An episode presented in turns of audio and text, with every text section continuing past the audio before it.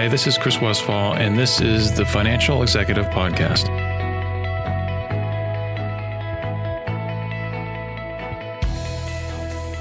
With the passage of the Affordable Health Care Act, employers have had to quickly get up to speed on the concept of healthcare exchanges.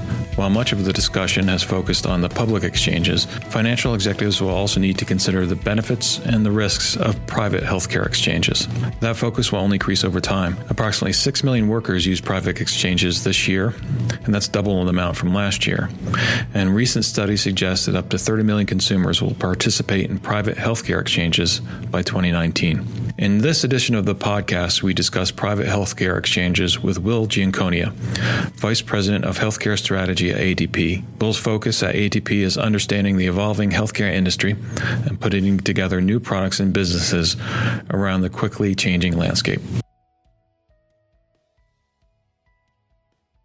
Well, can you give me the, the sort of the, the basics, the 101 of what a private exchange is? Sure. So I think the first thing most, and, and I would also say there's lots of different definitions around private exchanges, but mm. I'll hmm. give you the, the few key things that most people would agree are part of a private exchange. First of all, it creates a more retail oriented kind of a shopping experience. So it's more like instead of a traditional benefits enrollment process on paper or maybe with a primitive kind of an enrollment system, it really creates an, you know, an Amazon like or an eBay like mm. or a real retail oriented you know, very pleasing to the user kind of a shopping experience where they can compare plans, compare options, model the potential costs. Um, and what that does is just creates a lot more engagement at the time of health plan purchase. And ultimately, we're interested in engagement because we want consumers to be more value conscious. We right. want them to be cheap and buy plans that don't provide sufficient coverage. Um, we want them to be more value conscious. So I'd say that's one fundamental thing that private exchanges have, have brought to the benefits marketplace. Uh, the second second thing for the employer is they have brought the ability for the employer to kind of take their hands off the wheel, for lack of a better term, mm. as it relates to the annual process of choosing carriers and plan designs and all of those things that go into that uh, on an annual basis. And what they're doing is they're saying, I'm going to give my employees this much more retail oriented, engaging shopping experience. The exchange is going to decide all the choices that are going to go on that exchange. Um, and then the consumers get more choice, they get more flexibility, they get more personalization, and the employer gets to take themselves out of that annual complicated and expensive process of um, of choosing carriers and plan designs. In, a, in, an increasingly complicated regulatory environment, that's interesting right. uh, to some some employers.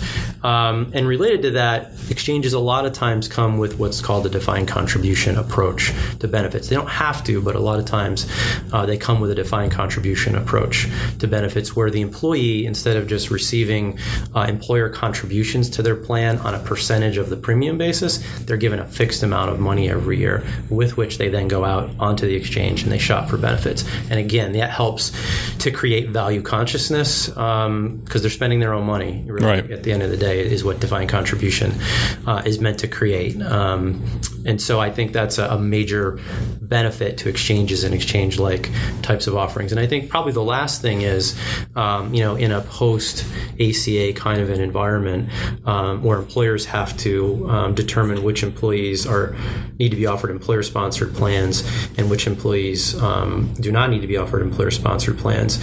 Uh, exchanges and exchange like experiences like this and ours at ADP uh, enables those employers to be able to offer one unified shopping experience to both of those populations. Mm. Um, you know, so through all of our HR and payroll data and our ACA management tools, uh, we're able to determine who needs to be offered employer-sponsored benefits and which employees need to be offered something other than employer-sponsored benefits. And we can do that. We can send the folks eligible for employer-sponsored benefits down that uh, more traditional employer-sponsored track with their defined contribution to buy benefits mm. on the employer-sponsored side.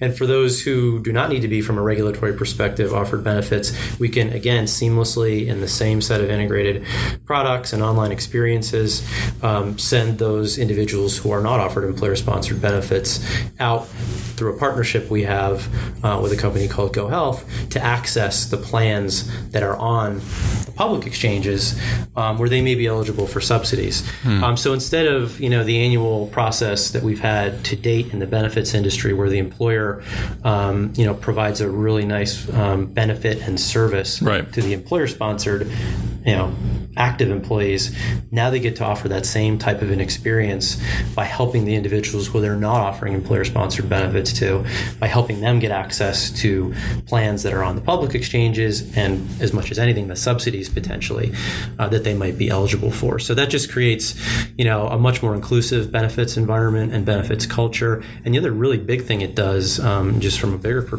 picture perspective, is it creates awareness right. among those employee populations that they even have access to those benefits because a lot of times they don't. You know, so integrating this into the annual employer benefits enrollment process every year will dramatically, we think, raise the awareness among those employees that they even have access to these plans on the public exchange and the subsidies. Um, and I think the second piece to that um, is that when you incorporate it into our broader you know, HR and payroll set of products and services, remember this is the system that you know employees are in every day mm-hmm. or every week doing things like checking their pay um, checking their spending account balances um, entering their time, you know, sometimes on a daily basis. Right. You know, so a big objective of exchanges is to create engagement. Um, the reality is when that's just a once a year benefits enrollment process, it, it doesn't create year round engagement.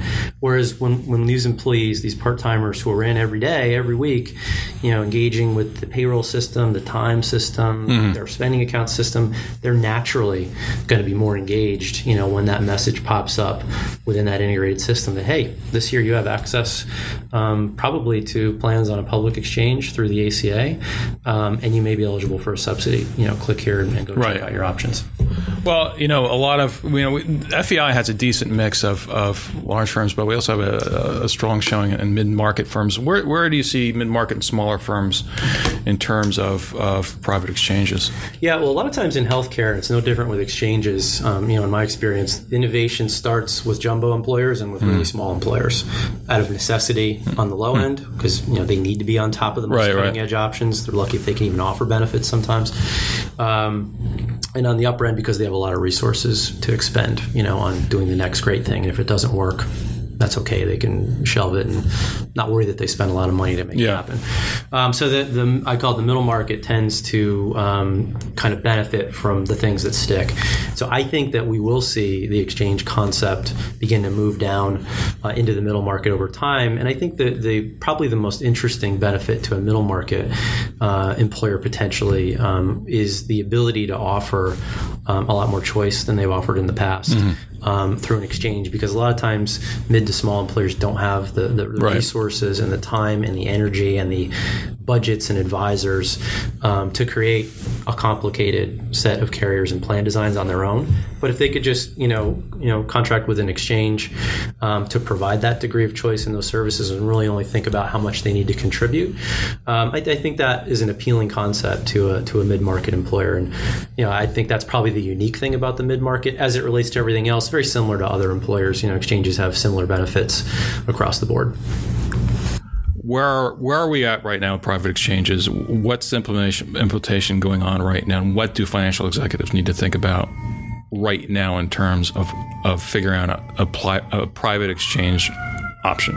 Okay, so uh, private exchanges are early in their um, product life cycle, mm. I would say. So um, we're about three years in um, to a product life cycle that's typically ten years 20 years wow. plus in the healthcare space, right? Um, and so you should think about us being, you know, the first 3 million employees are signed up on private exchanges out of a total of 150 million plus, so mm. you know, two three percent adoption. Um, and so a lot of the early movers have uh, have defined the conversation a little bit. Um, but but financial executives, I think, should be interested in these things for a couple of reasons um, as they continue to grow and, and scale. Um, one is um, you know in an increasingly consumerist healthcare world, mm-hmm. Um, you know there's a lot of good reasons for more consumer oriented types of health plans and healthcare services. Right. Um, but a big one is to make employees more value conscious um, at the point of purchasing a health plan um, and at the purchase of consuming care. Mm. Right. And what that means to a you know financial executive is potential bottom line mm. uh, impacts as people are more value conscious about the plans they buy, and then more value conscious about the way they consume healthcare services. So for a large self-insured kind of an employer, if consumers end up buying uh, plans that are leaner um, you know, less rich benefits, um, they will tend to consume less. Mm. And so that can impact the bottom line in terms of, um, you know, improved healthcare costs over time. And the, and the nice thing is I, am you know, very um, focused on using the word value versus just cheap. Right. We don't want people um, not consuming the care they need, not using healthcare service to the extent they need. It's value orientation. So maybe I don't need to take the kid to the doctor if there's a sniffle, right? Maybe mm. I can call and say, hey, my kid's got the sniffles. Maybe it's a, a, trip to the pharmacy instead of a trip to the doctor. That value conscious attitude is an important thing. And I think, think the second thing is, um, and they're related with the excise tax uh, coming in 2018. Um, I wouldn't view a private exchange as a silver bullet um, mm-hmm. to get around uh, some of the complications of the excise tax, but in a nutshell, the excise tax will be a tax on rich health plans um, under the Affordable Care Act, where employers will have to ensure that their employees are enrolled in plans that don't trigger the excise tax coming out of the ACA. And so, a private exchange or an exchange like uh, type of a shopping experience that makes employees, consumers more value conscious and makes you know encourages them to buy leaner plans mm-hmm. um, can help in the run up to the excise tax. So instead of an employer in 2018 having to just across the board lean out everybody's healthcare benefits and kind of one size fits all, put everyone in a less expensive, less costly plan with less benefits. Right. A lot of consumers will just naturally on their own buy leaner plans. They'll buy down, as, as we would call it in the insurance space uh, into leaner plants. So it's a it's a good coping mechanism for what's kind of the inevitable that's coming with the excise tax in 2018. Well, I, I want to start first with in in, in this. Uh, is sort of a basic question, but when when uh, a, a, company is considering a private exchange, what are the top three things that needs to think about? And then I want to get into the excise tax because I, sure. I want to deep in. Yeah, uh, so it's a few things. First of all, there are a lot of different exchanges out there, right? right? Um, so I think the first thing uh, an employer needs to think about is um, if if they think an exchange is right for them um, then what type of an exchange um, and how would they choose, right? So let's talk about a couple of those things, right? So the first thing is, is an exchange right for me? Mm-hmm. Um, an employer who's moving to, you know, what I would call a pure prepackaged private exchange where the exchange is choosing the carriers and the plans, for example, instead of the employer doing that. It, you know, an employer's got to be comfortable with that idea of taking their hands off the wheel as it relates to choosing the carriers, choosing the plan designs. Um, and, you know, as we know, uh, benefits are an attraction or retention right. mechanism. Um, so employers have to be prepared um, to make that shift. And that's a pretty significant shift to put mm. the, the choice of the plans and the carriers and the details of what's offered to their employees in the hands of a third party like an exchange, right? Mm-hmm. So if that culturally and right, right. from an HR strategy perspective makes sense to them, um, then that's kind of the first hurdle they need to think about. Um, once they've made that decision that they want to move to something that's like a private exchange, um, the next thing is to think about well, what are my objectives with that? Um, is it specifically around reducing cost, maybe moving to a defined contribution?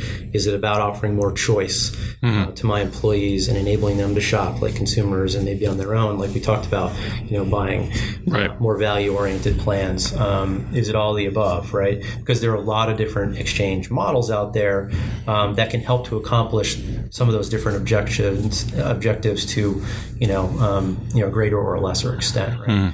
and then I think the last thing is the technology piece of it, right? So, um, you know, a lot of employers um, today, if they want to go to a private exchange, probably need to make a shift in the technology that they're using um, to help their employees enroll in benefits every year and buy benefits, shop for benefits uh, every year. So they need to think about that. Um, you know, do they want to make a jump to a third party um, technology when they've already got a technology that they're using today?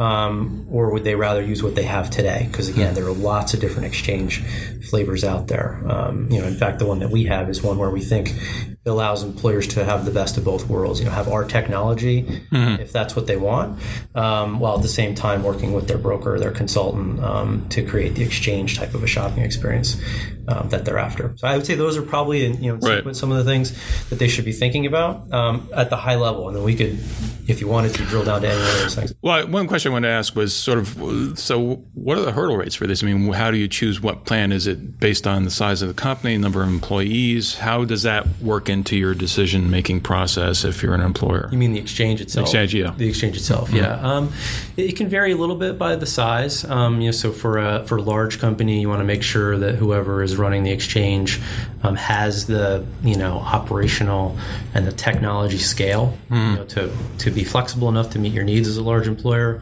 uh, but also to scale just from a pure, you know, service and ongoing. Um, um, you know operational perspective. I mean, mm. there are a lot because it's a new industry. There are you know a lot of you know fairly small uh, startup types of organizations in this space. Um, so I would right. I would be looking based on the size and ensuring that the organization you're going to move with can scale. That's mm. one thing. I think the other thing is to think about flexibility. Um, you know, so any this is an uncertain market, right? Right, right. The, all of the projections for growth are just that they're projections, right? Um, and anybody's guess uh, is probably as good as mine or yours or any one of the pundits, right? Um, so I think flexibility is important um, for employers that they have the ability to shift. You know, if the market shifts, if the regulatory environment shifts, mm-hmm. we've had a lot of you know regulatory movement over the last few years, obviously in healthcare. Um, so I, I, think flexibility is big, and again, I think the more um, large employers are focused with established and scalable players that can flex. I think probably the, the better off they are. For smaller employers, you know, it's a different um, potential um, decision process. You know, there may be uh, smaller vendors, maybe more software oriented, uh, versus um, you know full service types of vendors that that can make a little bit more sense for smaller employers. When you're out there with clients, I mean, what are you seeing in terms of I guess the not necessarily the frustration level, but the, the, the amount of resources that they're needing to put up against this, and um, how, how do you walk them through that? How do you you know, sort of say, okay, there's a there's an end to this process, or is there is there an end to the process, or are you going to constantly be reviewing it? Well, so healthcare, just again, given the state of the state, uh, you know, in the country today, it's going to be an ongoing process, right? Mm. I mean, truly, exchanges are not a silver bullet. They're not going to, you know, be the beginning or the end of of um, you know. Um, making this something that an employer can do this year and then walk away. It's just never going to be mm-hmm. the case. Um, so they should think about it that way. Mm. Um, and even you know if you move to an exchange um, and you're okay with letting someone else deal with the annual process of choosing carriers right. and plan designs and all those things, it's still your benefit strategy at the end mm. of the hmm. day, right? So it is still a big part of your attraction and retention strategy from a bigger HR perspective. So it's something you've got to be, you know, on top of on an ongoing basis. And the other thing is, um, even if you're even if you're moving to a private exchange and you're letting someone else choose the carriers and the plans and let your letting your employees shop, you still have to be thinking about, um, you know, from a cultural perspective, um, what that means. Mm. you still have to be thinking about on an annual basis. A lot of employers are making a defined contribution in healthcare now, and I put that in know, well, de- describe that. How would you describe that? Yeah, so in a defined contribution, I'll, I'll close out the thought and then I'll describe it. Um, is, is something you need to think about every year. Mm-hmm. So you need to look at the overall cost of the plans that are going to be on your exchange every year, mm-hmm. even if you didn't pick them as the employer. Mm-hmm. Um, and you need to think about um, not only from a regulatory perspective, you know, the affordability provisions of the ACA, um, but just think about as the cost of medical care continues to go up. No one has right, right. ended that ongoing conundrum in, in the United States, right? Um, the defined contribution you set last year may not be the same defined contribution you want to set next year. So there's an ongoing process of monitoring and, and managing your your benefit strategy as a part of your bigger HR strategy. So if we if we just talk about right. defined contribution for a minute, um, so defined contribution is um, it's a little bit of a back to the future thing. We have a lot of this in the healthcare industry mm-hmm. where, where things come and they go, uh, they go in vogue and out of of vogue, back in vogue, and defined contribution is kind of like you know in the '90s this credits, flex credits, right. you know approach. But um, I think the difference now is you know employers are thinking about this more as a wholesale kind of cultural shift uh, from a benefits perspective. So mm. when you talked about the public exchanges earlier on, right, right. When the ACA established the public exchanges in 2010, this concept of the exchange type approach to benefits became part of kind of the American benefits lexicon, you know, right. for lack of a, a better term. And with that came this concept of a more defined contribution approach to healthcare. A lot of folks would say kind of like, you know, pensions to 401k. 401ks, it yeah. will never be quite like that. And if you wanted to, I could bore you with some details, but it'll never be quite like that. right, right. Uh, but that's the idea um, on an annual basis for an employer rather than saying, okay, I'll, I'll pay a percentage of your health insurance premiums every year, employees. Um, and it doesn't matter if those premiums go up by 10% a year, I'm always just going to pay 80% or whatever the number mm-hmm. is. Um, this approach says, employees, I'm going to give you a fixed dollar amount. X number of thousands of dollars a year uh, to go onto an exchange or an exchange like shopping experience and to buy benefits with that fixed or defined contribution. So you can imagine people behave differently um, when you move to a model like Right. that. You know, if you were out buying a car today um, and someone else was paying 80% of the bill, I guarantee you you'd be driving a different car. You know, at the end of the day, um, with someone paying 80% of the bill, you're buying a car 20 cents on the dollar. Right. That's how people are buying benefits today. Whereas if you were to give someone, for example, enough money to buy a really um, high quality, um, efficient Toyota Camry, um, and then if they wanted to buy the Lexus version of the Toyota, Right. they'd have to pay the, the full cost Right. of that buyout. That's what we're talking about with defined contribution healthcare. So the employer will contribute a fixed amount enough to buy a really high quality health plan, but not a gold plated health plan. Mm-hmm. Um, and if a consumer wants to buy up and buy that gold plated, you know, you name the plan design HMO type plan design with five dollar copays, then that consumer would have to bear the full cost of buying up to that rich plan. That's a decision that they get to make. Mm-hmm. A lot of times today, employees wouldn't even have the option potentially to buy a richer plan. So Right. this at least gives them the opportunity, if they wanted to, uh, to buy a richer plan, while at the same time, for the most part, helping to cap the employer's cost at a fixed dollar amount versus on a percentage of premium basis. So that's a good transition. I always thinking transitions about talking about the thought of the excise tax. Yep. So, what describe the excise tax and and why it, it it's important to think about it right now. So it's it's important. Well, let's describe it first. The excise Yeah. tax is a tax on um, what I what in the industry we would call rich benefits, um, and they, it came out of the ACA. Um, it's slated for implementation in 2018. Now, the ACA has been a very fluid um, law, and the regulators have been very fluid in the way they've implemented it. So, whenever I talk about deadlines and timelines Right. and, and the regulation, it's a point in time, right? super there's fluid. a lot of discussion. we have a presidential Right, election right. coming up. Uh, a lot of discussion on what happens to the excise tax over time. But net net, it, it is a tax on rich benefits Mm-hmm. um, that employers will have to pay um, if they want to continue to offer rich benefits that exceed the limits of where the ACA set the excise Mm-hmm. tax to kick in, right? Um, and I, you, we would we would literally have to have a lawyer explain to you all the ins and outs seriously of how to, and we could. I mean, Mike could could do that for you to calculate it. It's it's a big document, as you can imagine, that goes into calculating if or if not you triggered the excise tax, and depends which state you're in. It's, Right.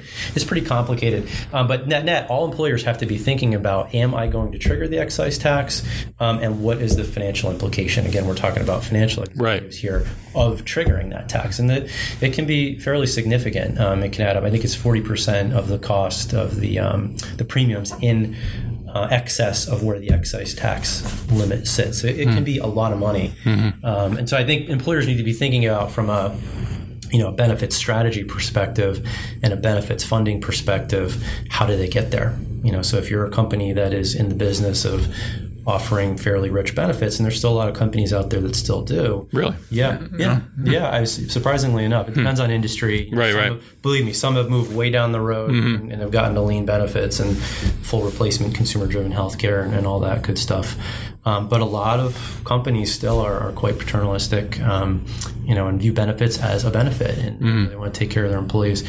Uh, and so it, they, they've got to find a path um, to get their benefit levels under the excise tax or be faced with, with a penalty at the end of the day. And, you know, the calculus for every employer will be different. Uh, it's possible some will decide um, that they're okay paying an excise tax. I don't think it's going to be very many. Right, right. Frankly, I'm sitting here with the, you know, the, the, the Financial Executives International crowd, and I doubt that um, there are going to be a lot of financial executives out there who are going to be okay Please let me pay more to yeah, know. exactly. So um, I think most um, will be, you know, working to get under the excise tax. Um, Well, is there is there is there a strategy to do that beyond just cutting benefits? I mean, or cutting back on. ben- I mean, you talked about funding, and I mean, how would you do that without just retreating? In a sense, well, like I said, I, I think um, I think the best thing to do is to be working on it now, right? And exchanges and exchange-like experiences that that provide consumers an incentive, employees an incentive to buy those leaner benefits on their own mm-hmm. without being forced by the employer. right? when we hit an excise tax wall in 2018, mm-hmm. I think we'll go a long way toward the um, implementation within any given employer of becoming excise tax compliant mm-hmm. easier on their employees because they will have voluntarily the, the employees voluntarily bought those leaner plans. Again, when they're when they're shopping with a defined contribution, they're most of the time not going to buy a gold plated health plan. Mm-hmm. You know, some still will because they get to personalize, um, but a lot of them will will tend to buy more value oriented plans. They'll buy more Camrys than they'll buy Lexus mm-hmm. automobiles. What sort of runway do uh, people have in terms of the excise test in terms of planning? I mean, you're talking about 2018. 2018 is when yeah. it's effective. So, so you have think about now. Yeah yeah. truly to, to give them a couple years of, of, ramp time and they've been thinking about it a lot of you know larger employers who've been um, who know that they have excise tax liabilities on the books have been looking at this really almost since the law was passed. So you'll, you'll see some who've already started the move uh, toward leaner plans, at least offering options, whether that's through an exchange right. or a more traditional uh, kind of a benefits offering.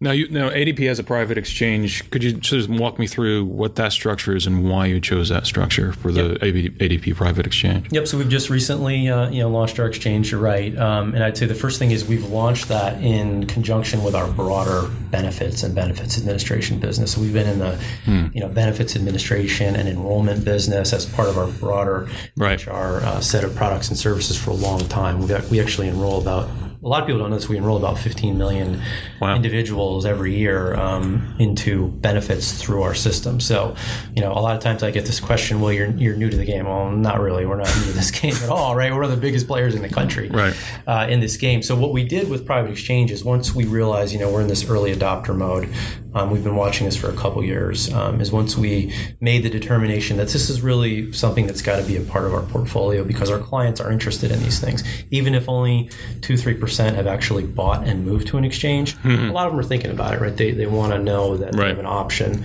with us uh, to have a private exchange. So that I would say from the from the highest level is why we chose to enter the space because our clients um, and our prospects are interested in right. us having this capability. Um, and I would say the second thing is, um, it, like I said, it's a part of a portfolio of um, benefits and benefits administration options. Mm. Um, so even in the grandest projections, private exchanges 10, 20% of the market over the next five years. That still leaves 80, 90% of the market um, that's going to be interested in a more traditional right. type of an approach. So we don't, uh, you know, there are a lot of exchange players out there who just, they have almost this evangelic kind of a zeal about private exchanges being the silver bullet that's right. going to solve all of healthcare's problems. And we don't believe that, but we, but we think it's an, an important component to, um, to our offering and a lot of our clients offerings to help, certainly help um, mm-hmm. solve some of their healthcare issues. So, you know, context wise, just, you know, think about it that way. Um, and then the second thing about our offering, it's different um, than some of the offerings out there today, and that a lot of our clients um, and the clients interested in, in, buying our products and services are buying more than just the enrollment and the benefits administration. Mm. You know, a lot of times they've got payroll systems payroll, yeah. with us and HR systems with us and talent systems with us. And with the ACA, our, our new ACA uh, administration products and services, um, you know, have been you know extremely popular among our client base to help them mm-hmm. comply with all the complexities of the ACA. And so, what our exchange does, you know, it really is the first major, like I told you, scalable right. um, exchange in the market that puts the exchange inside. I always call it that broader set of ADP's what we call human capital management mm-hmm. products and services. And that's important in a post ACA environment, again, for our types of clients who value multiple products and the integration of those right. multiple products because it's turnkey and you don't have to coordinate five different vendors across the HR spectrum. Um, with the ACA, particularly, all of the HR and payroll data that we have in our systems power all these ACA calculations that these employers have to make to mm. comply. Mm. Just basically comply with the ACA. So, you know, through our healthcare reform products and services. And then that determines, among other things, which employees have to be offered from a regular regulatory standpoint employer sponsored benefits hmm. and which don't have to be offered employer sponsored benefits. Again, we could detail right, right. the rules and regulations around, but net net, that's one of the big things employers have to figure out every year now hmm. um, and on an ongoing basis. And so, so all that HR payroll data powers these ACA calculations, and then that powers ultimately which employees are offered which benefits. And that's where our integrated offering for our exchange is different in that it can offer um, to the individuals who need to be offered employer sponsored benefits, you know, an exchange shopping experience or traditional benefits shopping experience um, for the employer sponsored side, but we can also, again, coming out of that calculation on the ACA side, help all those ACA part timers that do not need to be offered employer sponsored benefits get access to the plans that are on public mm. exchanges and potentially the subsidies if they're eligible for them as well. So we think um, what's interesting and different about that for our clients is they don't now have to, in order to have an exchange um, and in order to integrate that with their ACA and broader HR and payroll capabilities, they don't have to go out to a third party. I was going to ask you about buy that, that and right. integrate it because that's costly, it's hmm. complex, mm. it takes an ongoing investment. Um, they can have that all inside what they really bought from us, which was an integrated set of mm. HR products and services. If that makes sense. No, no, that totally makes sense. Um, I was going to save the the last question for the most volatile. Mm-hmm. um, you, we were talking about politics, talking about election season. Yep. Um, how do you think about this in terms of, uh, you know, a, a ACA always a hot button issue? do you think it's going to radically change? Do you think it could revert to the old model? Do you think it, it could be something completely different? And there you go. so is it going to rain tomorrow? It's going to be sunny tomorrow, right? I mean, that, literally, I would say that's about making a prediction on that would be about as good as me trying to predict the weather. Or is there a dartboard? um, I, you know, honestly, we don't even think about it that way. I know, yeah. I know you want me to, to give you a projection, but I truly would be kind of irresponsible if I did. So, mm. what our our perspective on this, and you know, Mike, by all means, you know, can um, can give you a perspective too. But um, our perspective on this is the law is the law, right? Yeah. Um, and our job is to help our clients comply with the law as it stands today, and also, um, you know, give our clients a sense of confidence that if and when yeah, yeah. it changes because it has taken some left and right turns, although it's I think generally stayed on its trajectory um, despite some of the legal and, and other challenges um, that will be there for hmm. them um, to shift and adjust and flex um, when they need it. And that, that really, at the end of the day, is our strategy. The law is the law. We're going to help employers comply with the law. And as soon as it changes, we're going to be the first ones there to help them understand what changed and then provide them the products and services to, to shift with it. And that, I mean, truly, that, that's not even a Pollyanna kind of answer. That is truly our business strategy around this. No, that's great. I really appreciate you taking time. Thanks very much. All right. All right.